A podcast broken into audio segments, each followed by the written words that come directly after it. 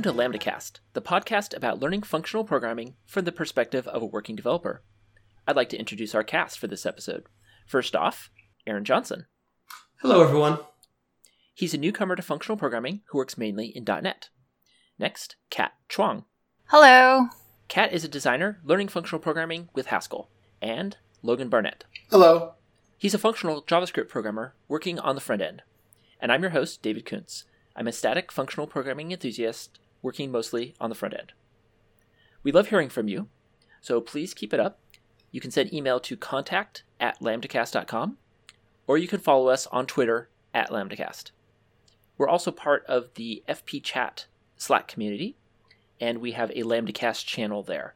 Uh, we have a link to that FP Chat Slack community in the show notes so that you can find uh, out how to get invited to that. We're also on Patreon, so if you think we're doing a good job and you want to support the show, you can go over to patreon.com slash lambdacast. And we have some patrons to thank this episode. Um, just as a side note, we have gotten a lot of new patrons, which we love. We're not going to be able to get to all of them this episode, but we are thanking many of you so that we can kind of get caught up on our, our backlog a little bit. So for this episode, our patrons are Nathan Sculli, Lee Beck, David Joyner, Nihohit, Charles Winebrinner, and Stephen Paul Leva. All right, so this episode, we are talking mainly with uh, Logan, is going to be sort of our, our leader here, and he is going to talk to us about his experience applying functional style JavaScript in the real world on a production system. So, Logan, do you want to take us through a little bit of the overview of, of what's going on here? Yeah, uh, just to kind of give some background on like what it is. This is um, I work for a company called NWEA. It's a nonprofit organization. Uh, they mostly do adaptive testing for uh, like students, quizzes, that kind of stuff. What is adaptive testing? Yeah, uh, adaptive testing is basically like if you're doing very well on a topic, the um, the assessment engine that we have will stop asking you questions for that topic because it believes you've nailed it. Um, if you start getting questions wrong, or in some places it'll it'll wonder, okay, is that is that because there's a gap in your knowledge, or you know, are you just have you just gotten lucky so far? And so it'll probe you and throw different uh, difficulties at you and that kind of thing. Uh, we've got a gigantic push that we've been doing to uh, jump in on some some kind of uh, state solution that we're working on, and it involves a lot of rewrites on the stuff that we've had in the past. Uh, my group that I'm on, which I've recently moved to, is working on the user interface for the person who runs the test. Uh, we call that the proctor. Uh, and so we've gotten a chance to start on a JavaScript UI project from the ground up. And uh, they moved me into the project to, to start on that. And so we've had some very interesting tech choices that we've made uh, that I think have really helped us. And all of those put our functional uh, stuff that we've been talking about to, to use. So far, it's been really great. Um, just to kind of give a quick rundown of the tech stack, we're using uh, React, we use Redux, uh, it's built with Webpack. Flow is a big one, and we also use Ramda. Yeah. And can you, for the people who aren't familiar with what those technologies do, could you take us through each one of those and kind of what role they fit in in this application? Yeah, so React is probably the one everybody's heard of. Uh, that's that's basically a view library for JavaScript. It allows you to express kind of like a, a declarative HTML within your JavaScript itself, and you know under the hood it gets transpiled into some string concatenation and stuff, and it does a it builds something called a virtual DOM. The idea is the DOM or the base, you know, the, the, the tag structure that exists within the browser is a very expensive thing to perform write operations on.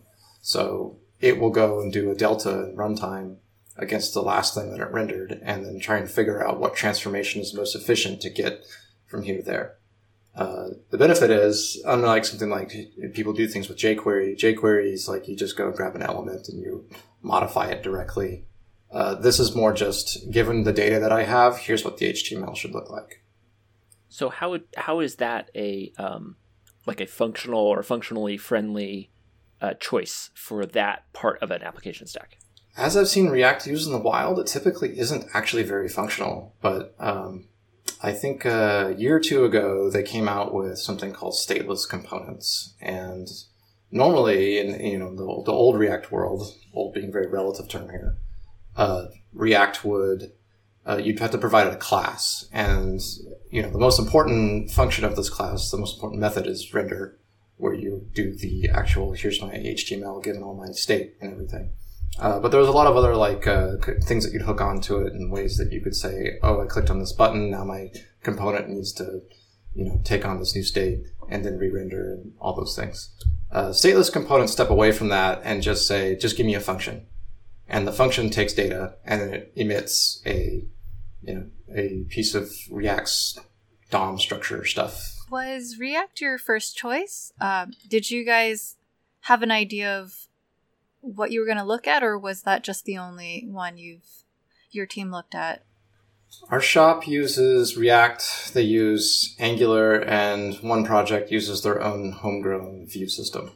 Uh, I came from the project that used their own homegrown view system and Angular. Uh, React is still somewhat new to the shop, but um, it was especially new for my team because they're all coming from Java. And they had little, if any, JavaScript experience when jumping in. So was like the I guess the advantages of using React was that known prior to starting this project? I've used React for some personal projects. So uh, and I've, I've used it once before at a prior lifetime that I had in another company, um, and had a lot of success with it. Cool. It, it was just me, so everybody else was just kind of buying into my, my confidence in it, I guess.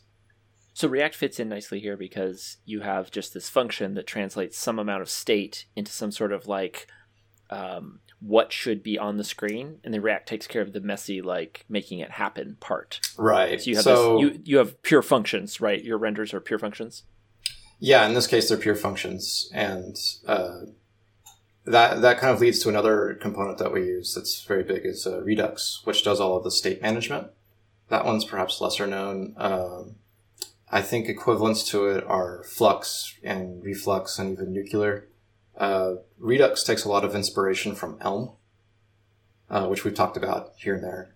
Uh, you know, mm-hmm. it's the basic idea of like you have some kind of action that comes in and and you have your original state and you have to emit a new state based on that action. And that also is a pure function. And it also is a pure function. It has a hard assumption on immutability.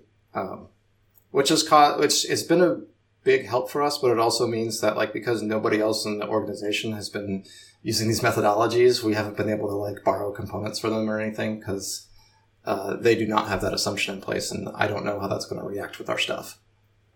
Okay, it's like you're mixing pure stuff with impure stuff taints all the pure stuff. Right.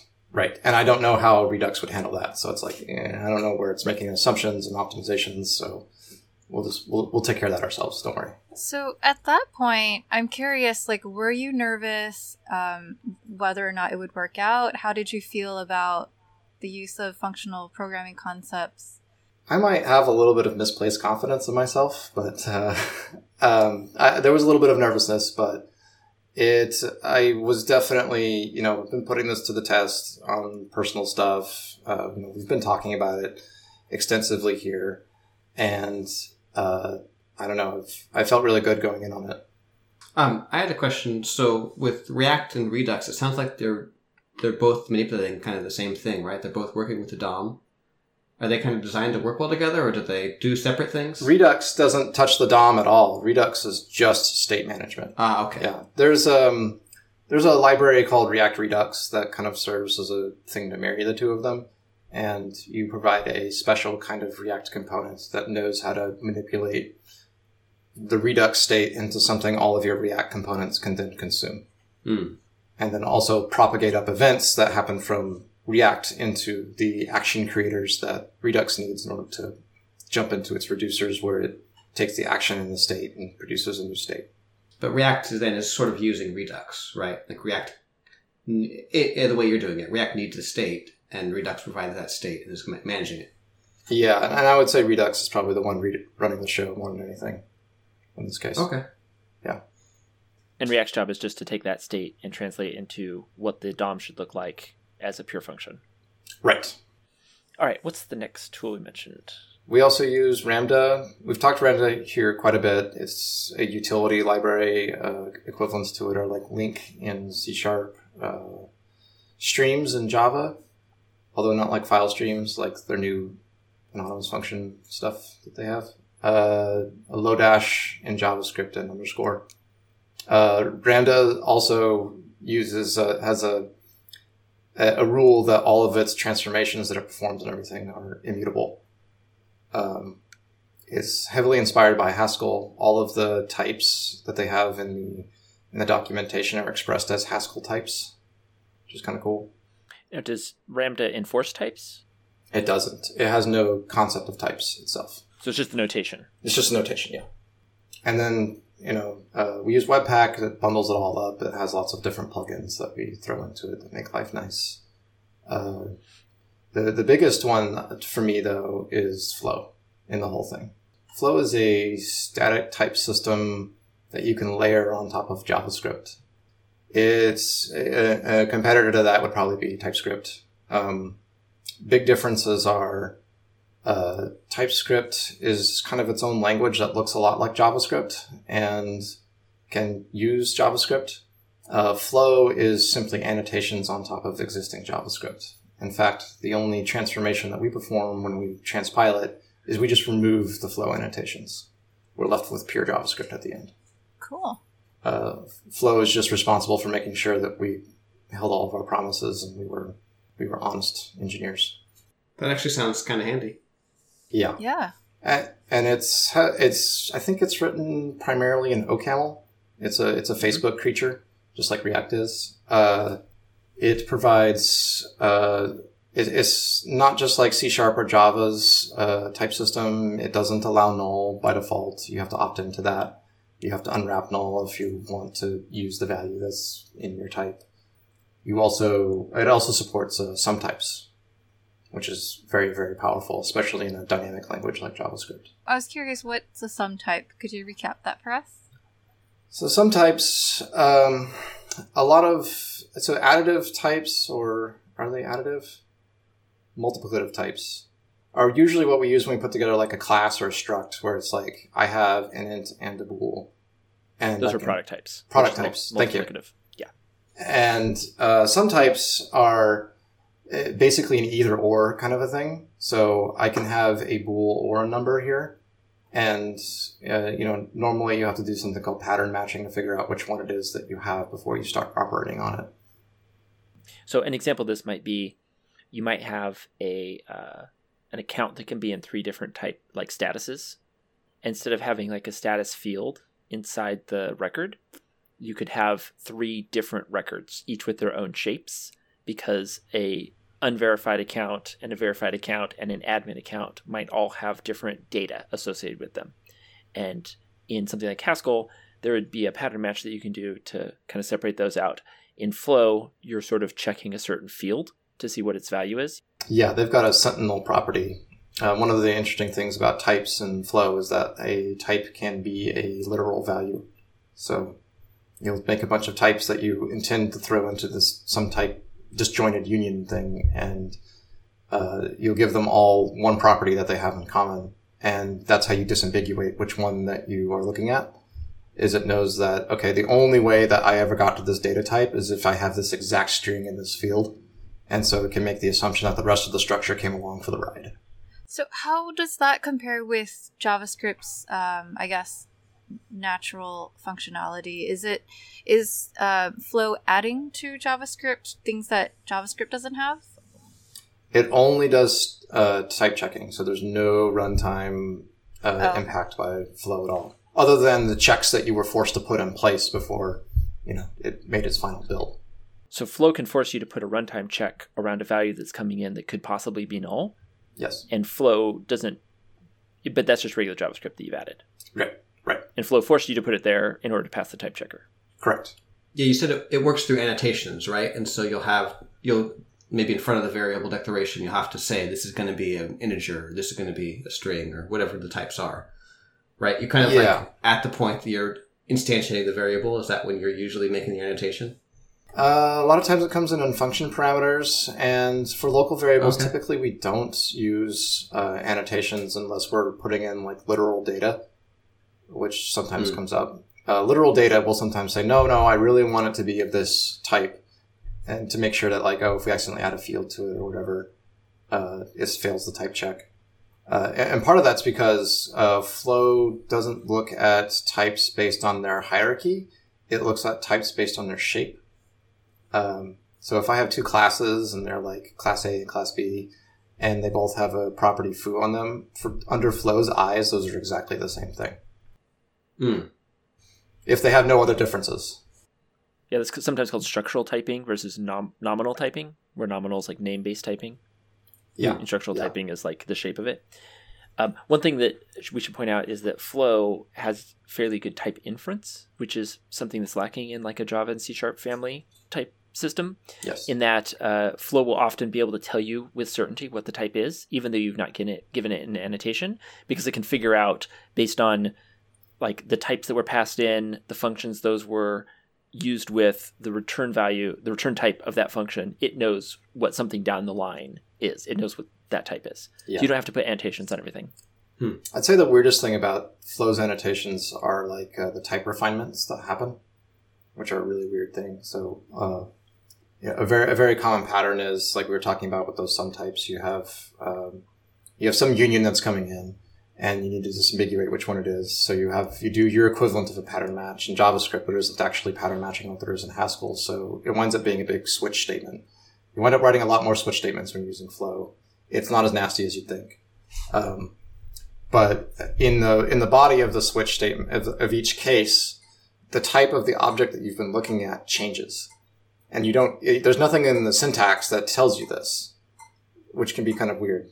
Uh, it, Flow provides tooling, so like let you query it, and your IDE can tell you and, and all that, but you can't just glaze over the code without kind of like having to parse a little bit of that and understand like, okay, this has become a, a foo now or a bar now.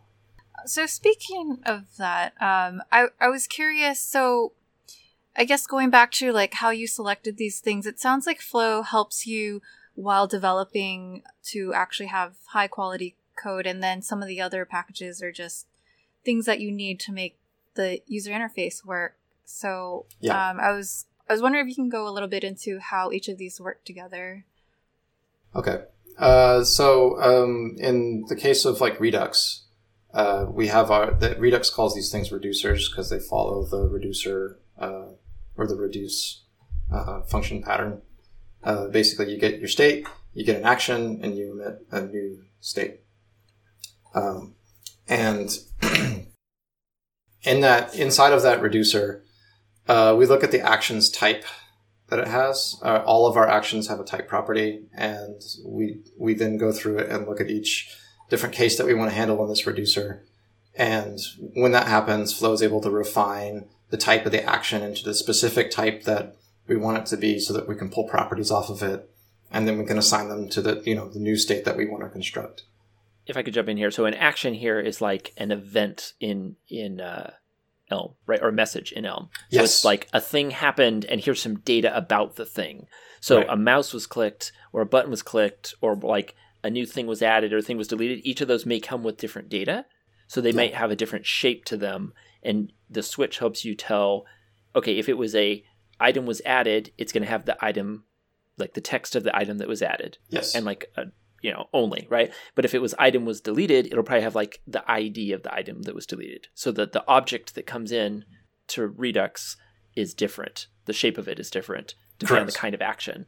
And flow at the point of the switch says aha i know exactly what the shape of this action object is that you've received and i can tell you if the fields you're grabbing off it actually exist or not right. Oh. did i get that right Yeah, yeah. And you might wonder, like, how can it just look at one field and then know what the rest of the structure is? It, it, it means that everywhere else in your application, when you build one of these structures, it has to have the structure that you said it's going to have. So it doesn't let you enter that state. You can't, you can't express this thing is of this type unless you satisfied its entire interface. It- meaning it has all those fields they've got the right kind of uh, type data in them Correct. and it has a special field with a certain value yes. like like action type is the string item added or something like that. Yes. Like the special string. Yeah. Would this um, message or action structure um, is that a functional concept or is that something just general web knowledge? Like you mentioned how like Elm has this framework of using messaging which is similar to uh, React's action concept, and I was curious if functional programming has a, a unique way of looking at um, web behavior or like developing for the web. Treating things that they're like they're immutable is a huge game changer.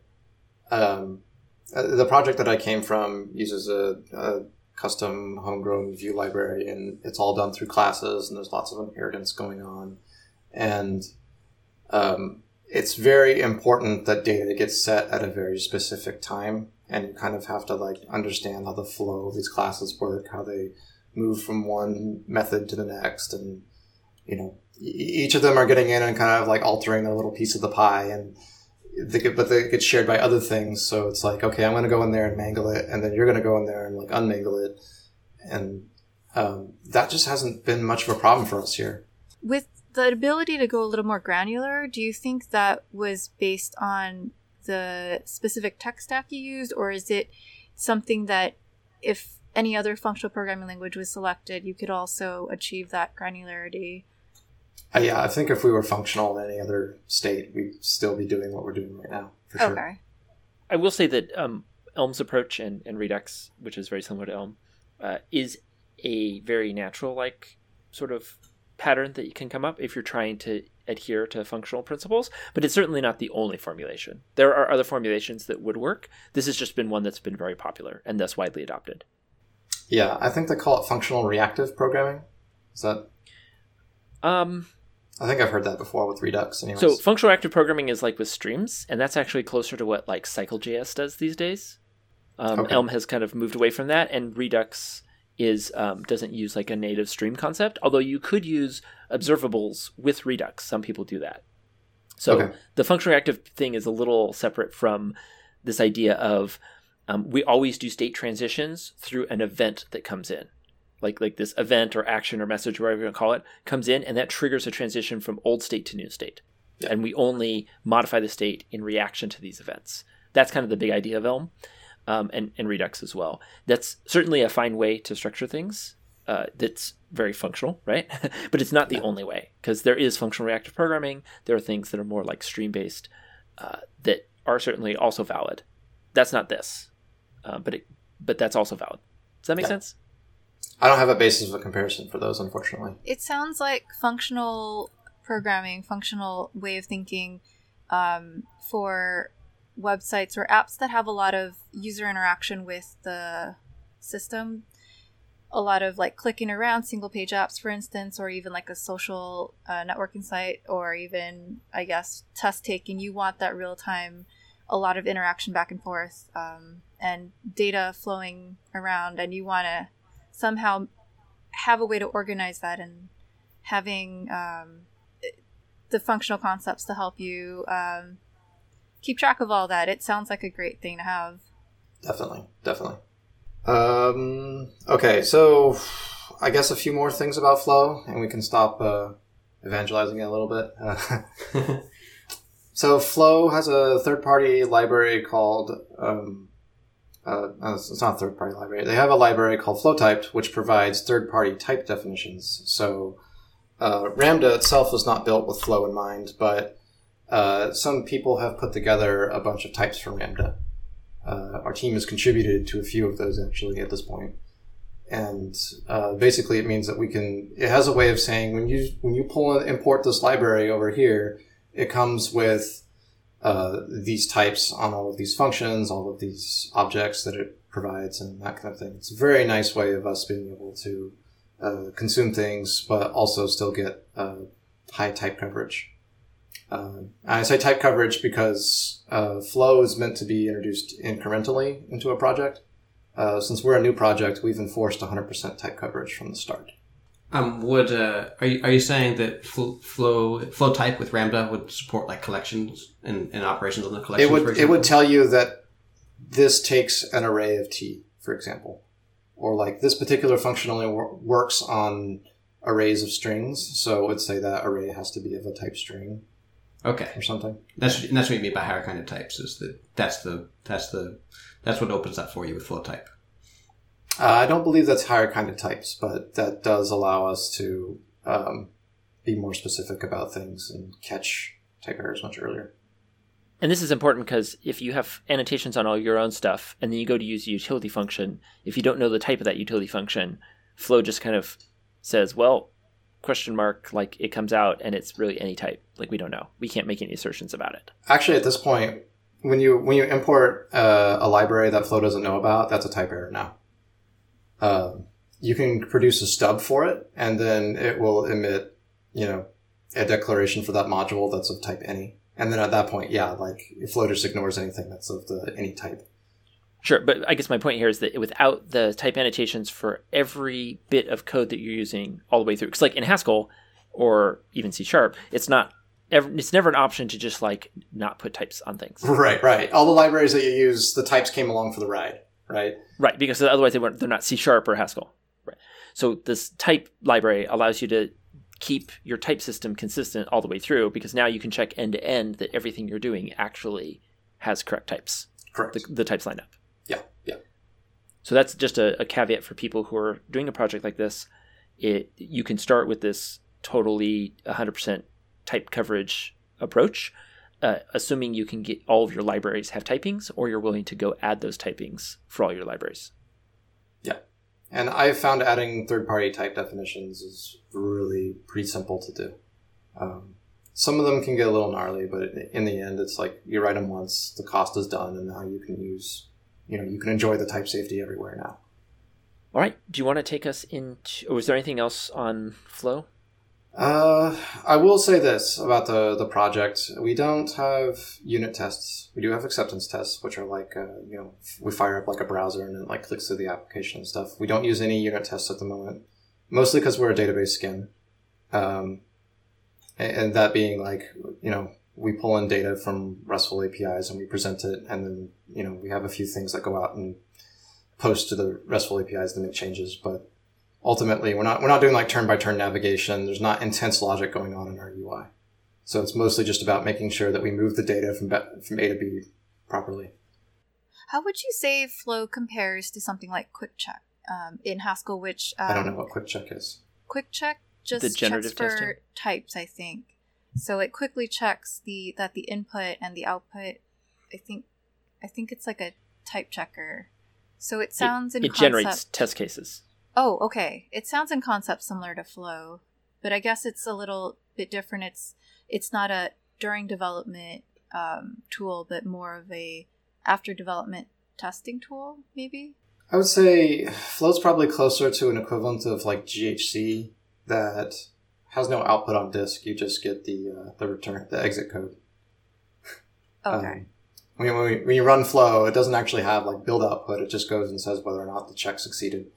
Uh, there's no artifact it emits, and when you transpile it, uh, flow's only removed. So a couple things real quick. So, um, Quick Check requires the types to generate the tests. So Oh, it's not okay. a t- type system itself, but it uses the tests or uses the types to generate useful um, inputs, and then you write an assertion, and then it can validate that over a thousand test cases, uh, it did the right thing every single time.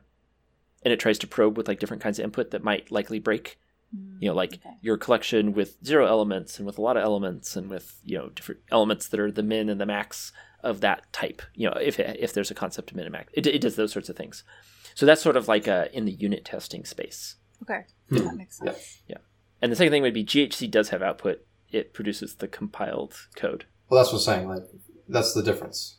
Flow doesn't have compile outputs. It just has an exit code.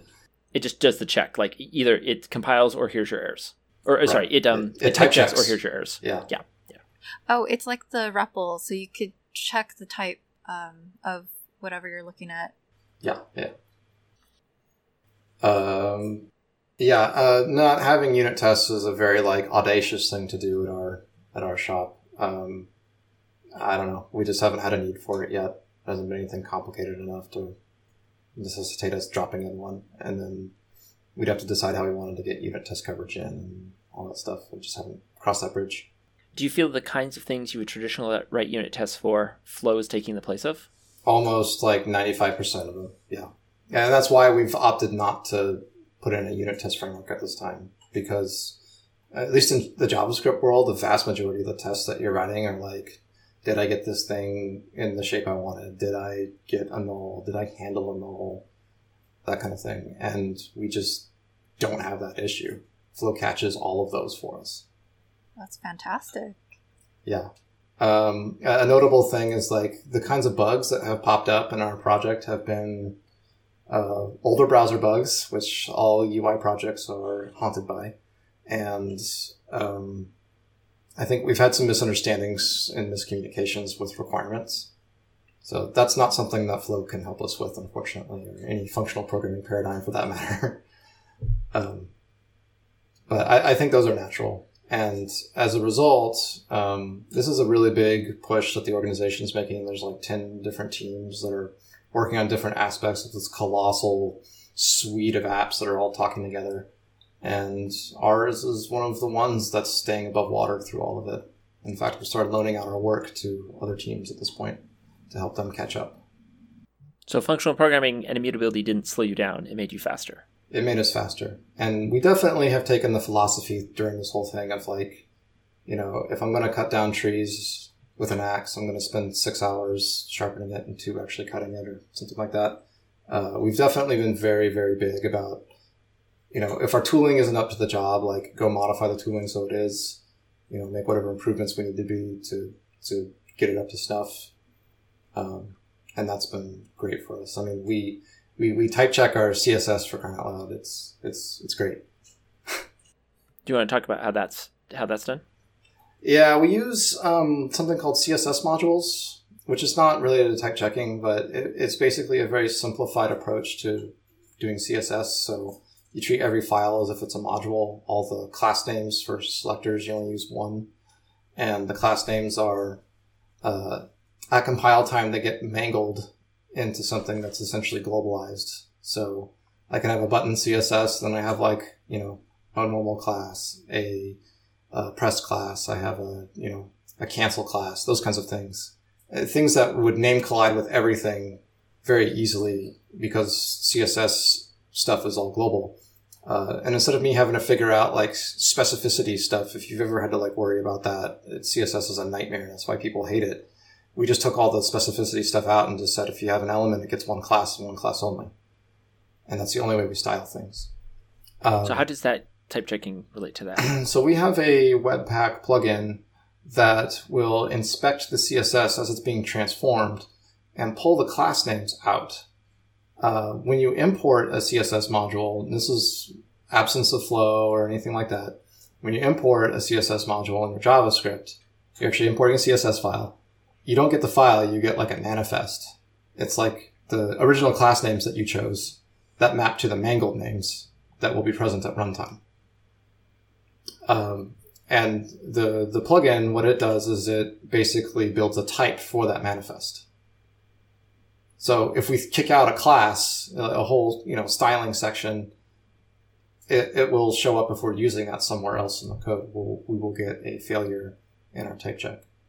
So you're dynamically generating a new type, and this is uh, is this like a sum type? Like you're either A, B, or C? Like these are the valid.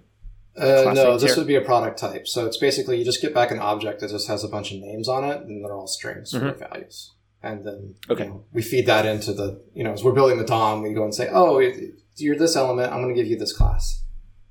But you're saying like module name dot class name, and because of your static type, you know that's a valid class name for that module for that CSS module. That Correct. class was declared inside that module, and Correct. if you go and remove it from the CSS, it'll get regenerated. The type will then be missing that yep. field, and therefore mm-hmm. it'll fail Yeah.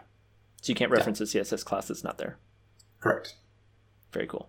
It's been really awesome. Uh, talk about the team for a bit.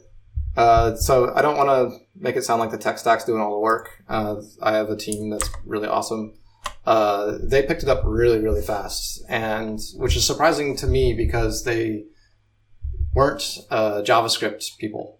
they are all Java. They were all Java engineers in their prior work. They'd been that way the whole time they've been at the organization, as far as I know. Uh, and they took to this like a fish to water. It's uh, Did they have? Uh, did you feel like the static typing nature of Flow made it easier for them to transition from Java to JavaScript, or was it weird Absolutely. because Flow's so different? Absolutely, I think it helped. Yeah, because you know, when you when we talked to, about types with like somebody who does C sharp all day, like Aaron, Aaron's like, yeah, of course the type checker caught that. What, what do you mean? Yeah, it's hard for it's harder for me to imagine not having types. Actually, I've been doing typed languages so long. But but this is these are different types. Like, how did they take to the idea of like, no, we're not going to use null. We're, we're not going to pass that around, or we have to check it every time. Nobody wants to use null in in uh, Java if they can. I think. I think that just by convention, it's just the only option you get because you don't got sum types. You can't you can't say like this is a you know here's a complex success object or nothing, right? Your nothing is null. Uh, and but the compiler doesn't help you find those out and correct those Mhm. for you, right? And that's that's the that's the difference where where Flow shines, in my opinion, is like yeah, you have to opt into using null, and so the result is is that we actually spend most of our time with no nulls whatsoever. We'll we'll if we have some kind of enum, we'll create an additional value that's basically like not set or something, just to make sure we've always got something, and then we don't have to spend all of, every time we want to crack this thing open, we have to you know, is it null? Okay, it's not, then I can use it. But if it is, then what are we going to do in this error case? We don't have to do that because there's always usually a step that we use to like, we're going to coerce this into a valid value all the time. So it sounds like they, they took that idea of um, it's it's in one of these three states, and one of those states is like the not set state, Right. and that's just part of your enum. Okay. Like, like we have like a gender, and so we've got like, you know, the organization only knows of male and female as a gender, and then we have like a not set as a third gender that we don't expect to come up very often, but if it does, I don't expect our application will break because of it. Given that having a type checker gives you like an external place where everyone can agree on on like the types for instance, um how I was curious how did your team split up the work in building up uh, this application? Was it easier to split up work, would you say, because um, of the stack that you use? That one's harder to say. Um, I definitely we have a I we have a lot of different archetypes in my team. Uh, you know, we have we have the heavy lifter guy. The guy likes to, um, you know, go away on some really hard problem and come back with some solution. We have one of those. Uh, he has prior experience with uh, ML based languages. I think Haskell specifically, uh, although not in a in a professional sense. And so he's been able to take on some of like the really hard flow problems that we've run into because there are there are times where it's very difficult to express certain kinds of types or flow correctly tells you that you, there's an error but you don't really understand the error message enough for it to understand what it wants you to do to fix it. That's Um, JavaScript. Yeah, A- and so that's that's that's there. Um, we have different levels of experience. You know, we have junior engineers, we have mid-level people. Um, I think though, like things are pretty formulaic in Redux, and so it makes it really easy if you're doing application logic to like. There's not really a question on where this thing's going to wind up going.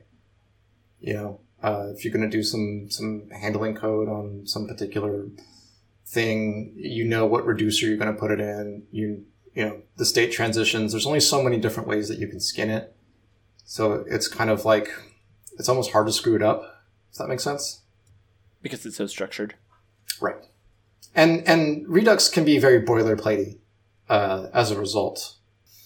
I don't know. I mean, but that's a trade off of it. I I am of the opinion that I'd rather have more code that works more reliably than less code that works mysteriously. Would you say that um, also related to teams and kind of how it's working? Would you say that everyone working on the team kind of needs to know how all the different pieces work? Like you don't just get to specialize in one small part. Absolutely. Yeah, no, we don't have anybody who's actually specializing. Everybody needs to be able to touch every part of the application, and we have done that. You know, our, we're, we were building everything in conjunction with um, the RESTful APIs, and so they haven't materialized up until just recently, just like a week or two ago. Uh, but for the first two months, we've been hitting like our own homegrown uh, mock API server, which again is enforced by crazy amounts of type coverage and everything. Hmm. And, uh, you know, from that end all the way to, you know, displaying things on the screen and getting the CSS on there, everybody's been able to touch every single part of that. Yeah, and that kind of is related to what you said earlier about like having the sharp tools. And part of, I mean, I don't want to take the analogy too far, but maybe part of having those sharp tools is people have to learn how to use them, or they Yeah. could Yes. cut Yes. themselves. yeah. So you've got Java engineers who've been very happy working on back end, you know, services and stuff, and now they have to learn how CSS works. Uh, and I think you know one of the saving graces for something like the CSS is like we took the C out. There's no cascading in there anymore. You know, Hmm. the CSS modules provides that for us, so that you know you're not wondering like why this thing got shifted over, and it's like oh because you know four elements up, it's you know there's this other class that's interfering with it somehow. That just doesn't happen in this code base. So when you say your team is awesome, is part of it that they were kind of willing to do that? Because I don't imagine that you're always going to get people that are that are that open. I this uh, and this might be a personality thing for me, but I came in kind of very confident about the tech stack when we selected it, Mhm. and uh, they didn't know anything about the ecosystem really, so they were just kind of like you know shrugging and be like, "Okay, I guess let's try Right, it." whatever whatever you say, boss. They they didn't really have a space to argue yes or no about it.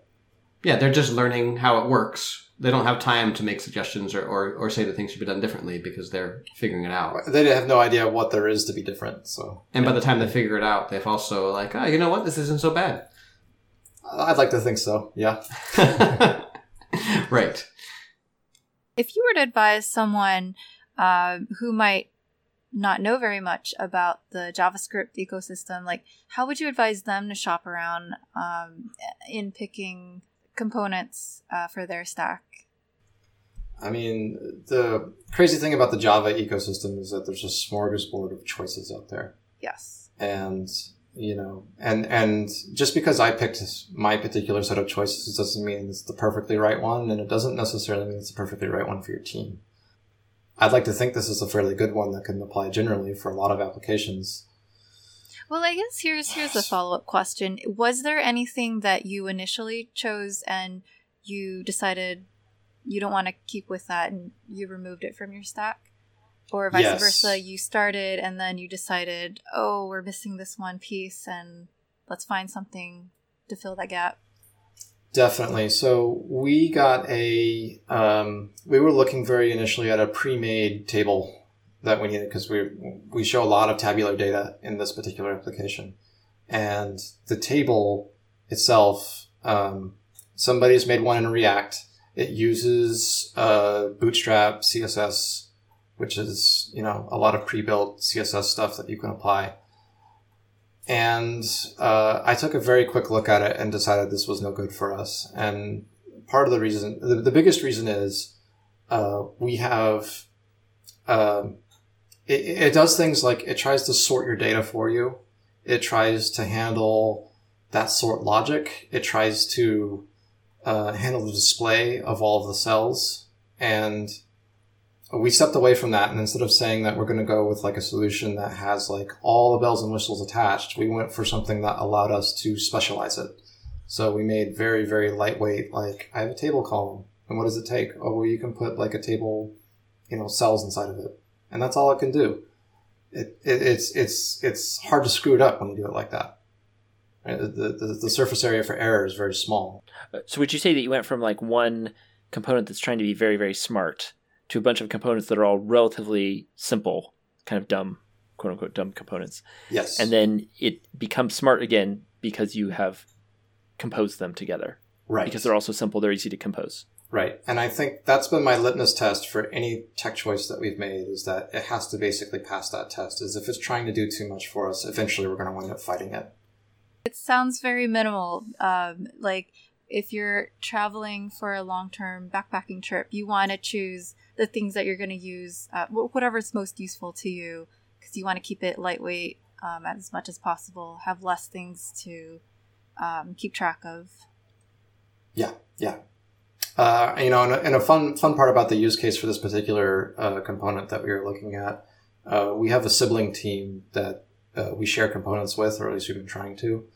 Uh, and for one reason or another, they had trouble integrating our table component. So they uh, they ran off and they reached for the very one that we just stepped away from, and they had a lot of trouble getting it to work because the moment that you know they wanted to do things that it didn't support, they were fighting it. They had to get into its internals and try and figure out like how it worked and you know whether or not they wanted to maintain a fork of it or not, were all things that they had to entertain as part of the, the process there. And, and this might be where the analogy of like a uh, a pre-made action figure you know, with like karate chop motion and everything comes in versus like Yeah. something made out of, uh, you know, K'Nex or Legos or something. Uh, one is like it's really nice to grab the action figure. It's ready to go. It does cool things. It's just like bam, use it. But if you want to get that action figure to be something else structurally, you're gonna have a pretty hard time. Right. Like maybe you can pull the arms off and put them in the leg socket, and the legs off and put them in the arm socket if those are compatible. But you're certainly not going to like turn it into a car, where you could conceivably do that if you have just a bunch of pieces that are composed together. Yes. Right. Legos is a really great example because you you need to know how to connect the blocks. Or in the C sharp world, I think anyone that's used NHibernate, which I actually haven't used extensively, but I've heard horror stories of, of that particular library, and it's just uh, It, it's great until it's not. Is the general rule with those kinds of tools. And I've used NHibernate. I've used Hibernate. Yeah, they they are great until they aren't, and then suddenly they're your nightmare. And you know, and I don't mean the bag on anybody. I mean, there's a lot of people who put hard work into those libraries and stuff, but if you aren't a main at maintainer level of knowledge, you can be very lost if you don't know what to do to fix it or to make it to appease it to work within your ecosystem. You know, Or you're just fighting against its design. right? Okay. Um, so you've told us about your team. Oh, one question about your team. Uh, was there anything that went badly with the team, where where either these choices that you made or something about them didn't work as well as it might have been if it was just vanilla JavaScript or something like that, or, or non-functional? There have been some things I've done to hold up the team because I'm like, wait a minute, I can erect my perfect ivory tower. Uh, you know, give me a week while all of you sit on your hands, and I produce a working kind of like full stack Redux React example for you. Uh, that definitely slowed us down initially. I could have done better on that. So does that speak to lack of training materials for this style of programming using these tools? Because you couldn't just point them at a tutorial and say, "Look at that." there's definitely uh, JavaScript is a rapidly moving ecosystem. So you know you can find a Stack Overflow post that's six months old and it's out of date. You know, it's talking about a solution that has been deprecated already.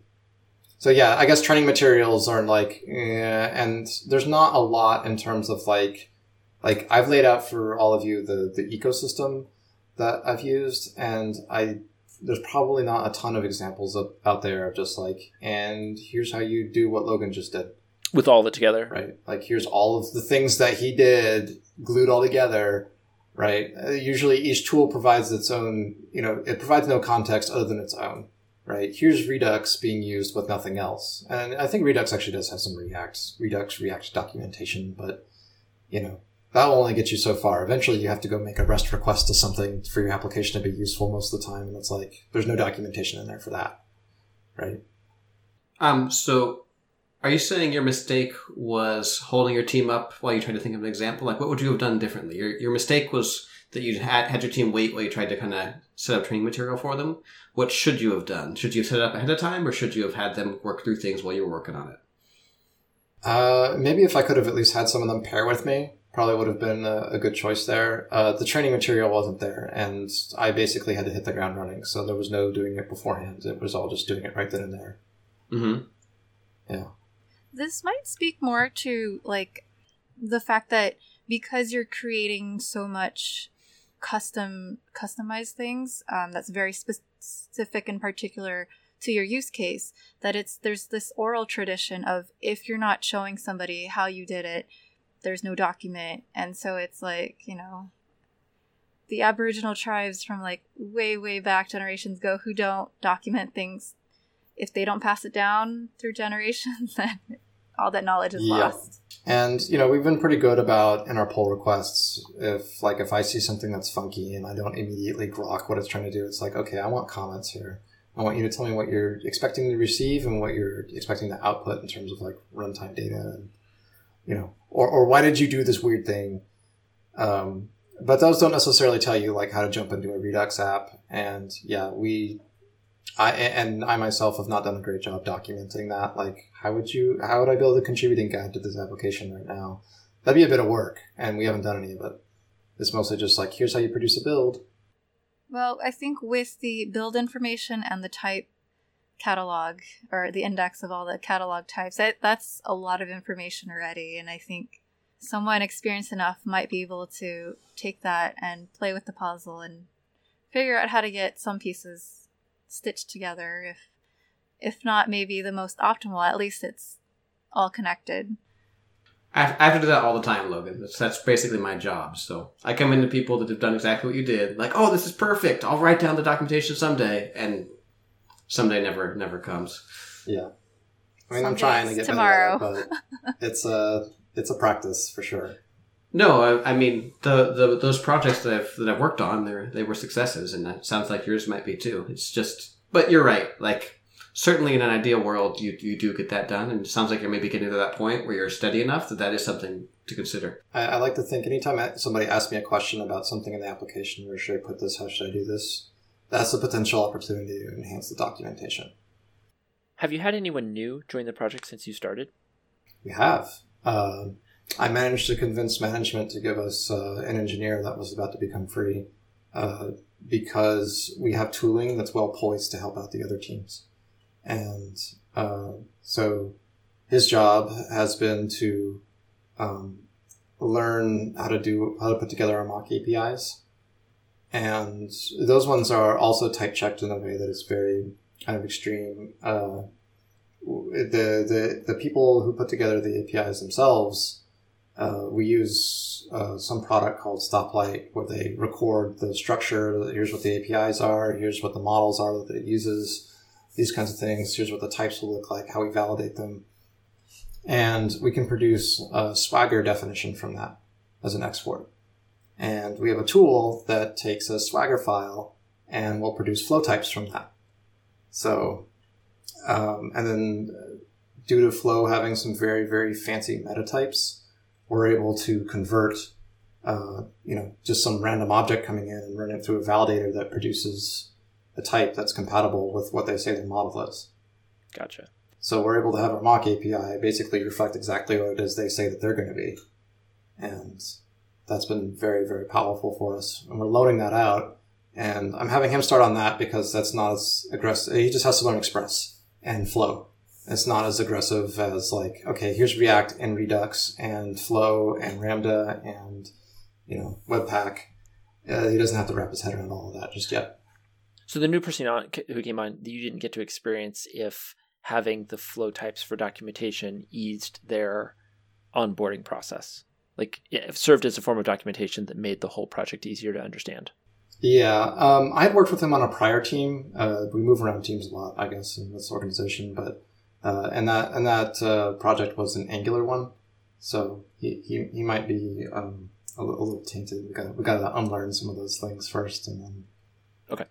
yeah, it's it's a different JavaScript for him. That's for sure.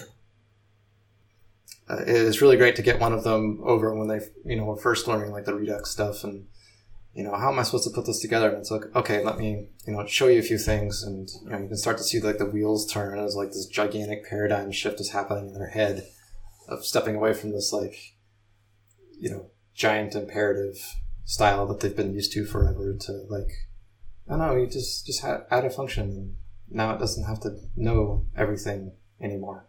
Now the, the function that you pass it can know those things. So, and you're attributing being able to stay ahead Uh, I know you spoke to this a little bit earlier, directly to the use of functional paradigm and tools that support that, like Ramda. Right. Right. Okay. And I think Dave, you've said this yourself. It's like I, I'm just I'm not smart enough to juggle all of these things in my head, and the functional world provides things in little bite-sized pieces so that you don't have to juggle all of them in your head. It's very easy to make little tiny bite-sized things and then compose them together into something that's, you know, your complex application. Right, the, and the composition, the ability to compose there being the key to making Right. that work. Right. Um, you, you said that other teams were sort of looking at what you're doing and are interested in this. Do you, do you feel like this uh, serves as a way to introduce functional to the entire company by saying like we are successful not like we're convincing you to do the right thing but like you can see us out there doing amazing things and you kind of go well how are you doing that and and you can turn around and say well we we do it differently we're building it in this different way and that's our advantage Definitely, definitely. Uh, we- even did a tech demo a little while back, and we had to cut it off because so many people were asking us questions about how Flow worked into our stuff and how how is it that we're getting away with using stateless components everywhere as opposed to using the big React components. And was that kind of like a we didn't realize it could be done this way kind of a conversation I think so, and also you know it's getting buy-in to be able to start some of these things is can be difficult, especially if you're already in an established project. Like if you're not on Redux, it's hard to get onto Redux in your existing app. Uh, when you're starting from scratch, it's like, well, I can just go and pick and choose from the best of breed if I want to, and put them all together. Yeah, I'm I'm hoping also like there's more exposure because you know we're an organization, a big organization. Like the ten teams that we have aren't all the teams, uh, so we're putting together like a shared component repository. And because I'm lazy and I don't like doing extra work, I'm making sure that repository supports flows, so I don't have to strip them out in order to push them to this repository. So it now has flow type checking in there, and so that's going to expose it to the rest of the, you know, the firm. Uh, and maybe there's better ways to go about that, but uh, at this point, it's like I'm the only one who's pushing to get these shared components up in the first place. So, so you Um, inevitably like help shape it right, right. I'm the first one there, so I get to make a few choices, I guess. Right. Are you at all concerned that they're going to think that the reason for the success, success isn't uh, the functional stuff, but it might actually be you? Like maybe you know Logan's uh, Logan's pretty pretty useful leader here. I mean, recent weeks I've had to step back from actually doing the development so much because of I- I've taken such a leadership role there that uh, it, at this point the team's carrying it more far more than me. Uh, there's parts of the code base I don't recognize anymore because they've changed it so much. This is a very weird Mm. thing for me. Usually, I'm the guy that I spoke about earlier who goes after the really hard problems and disappears into those. Mm-hmm. So I usually know the system very well in and out, but um, at this point, the team's kind of just taking it and run, and I'm mostly like running interference for them or trying to make sure that like you know when we come to a fork in the road that we have a decision and stuff. But that's more about interpersonal stuff than functional programming. yeah, that was a little tongue in cheek there. It was just funny to hear Dave say like, "Well, obviously this is all because you chose functional libraries and has nothing to do with you." I just wanted to point out for a moment that maybe you did something right too, Logan. Maybe, maybe, but again, like the team is doing awesome. I love it. All right, uh, I think we're going to move on now to our feedback section. We have one bit of feedback. Uh, it's from uh, a name that was written in in Hebrew, so and none of us speak Hebrew, so we weren't able to. Uh, we hope we're pronouncing this right. Uh, we ran through Google Translate, and it says that the name is Dawn, so hopefully that's the name. And their comment was that C sharp LINQ operations that, that we have mentioned in the past uh, that select on, uh, let's say, like a, a list in C sharp is a functor type operation, right? Um, that's the equivalent of map. And and their comment was that well, in reality, LINQ is converting our list into an IEnumerable, and we get an IEnumerable out the end that we have to to list to get it back to a list. So we are actually changing the types there under the hood. So yes, technically that is not a functor in the sense of it wouldn't pass uh, it wouldn't pass Haskell's type signature, as an example. You're kind of. I'm sorry to interrupt, but you're kind of getting an. We always talk about how it's an F of A to an F of B for for map and select, and you're kind of getting an F of A to a G of B. B. Yes, exactly. And then we have a way to go from G back to F with our dot to list that we put on the end. Okay, sorry. Carry on. Yeah, yeah. So no, that's a good point. So it's not technically a functor, but like the conceptual idea of apply this function to every element in this collection is absolutely a functor type operation on a list. So we're again, we're not giving this isn't like the absolute most rigorous like rundown that we're giving here. Uh, so that's a good good thing to point out. But like in spirit, select is a functor in that it's going to obey the functor laws and it's going to do the, the right kind of thing. So um, again, if you are taking what we have as the final truth on this, I always suggest that you use us as a starting point for exploration and go look into this more. All right, with that, we have uh, reached the end of our episode. Any parting thoughts? I have no pun this time. Oh no. I'm s- I'm sorry. I Oh, apologize. I saw something about on Twitter about JavaScript. Sometimes when I'm writing JavaScript, I want to throw up my hands and say, "This is bullshit," but I can never remember what this refers to. Nice. Except if we were using Flow, then it would just tell us. The Yeah. type, Yeah. at least. Yeah, we at least know what we're dealing with. All right. Thank you, everyone, for joining us, and uh, we will talk to you next episode. Bye. Thanks. Bye.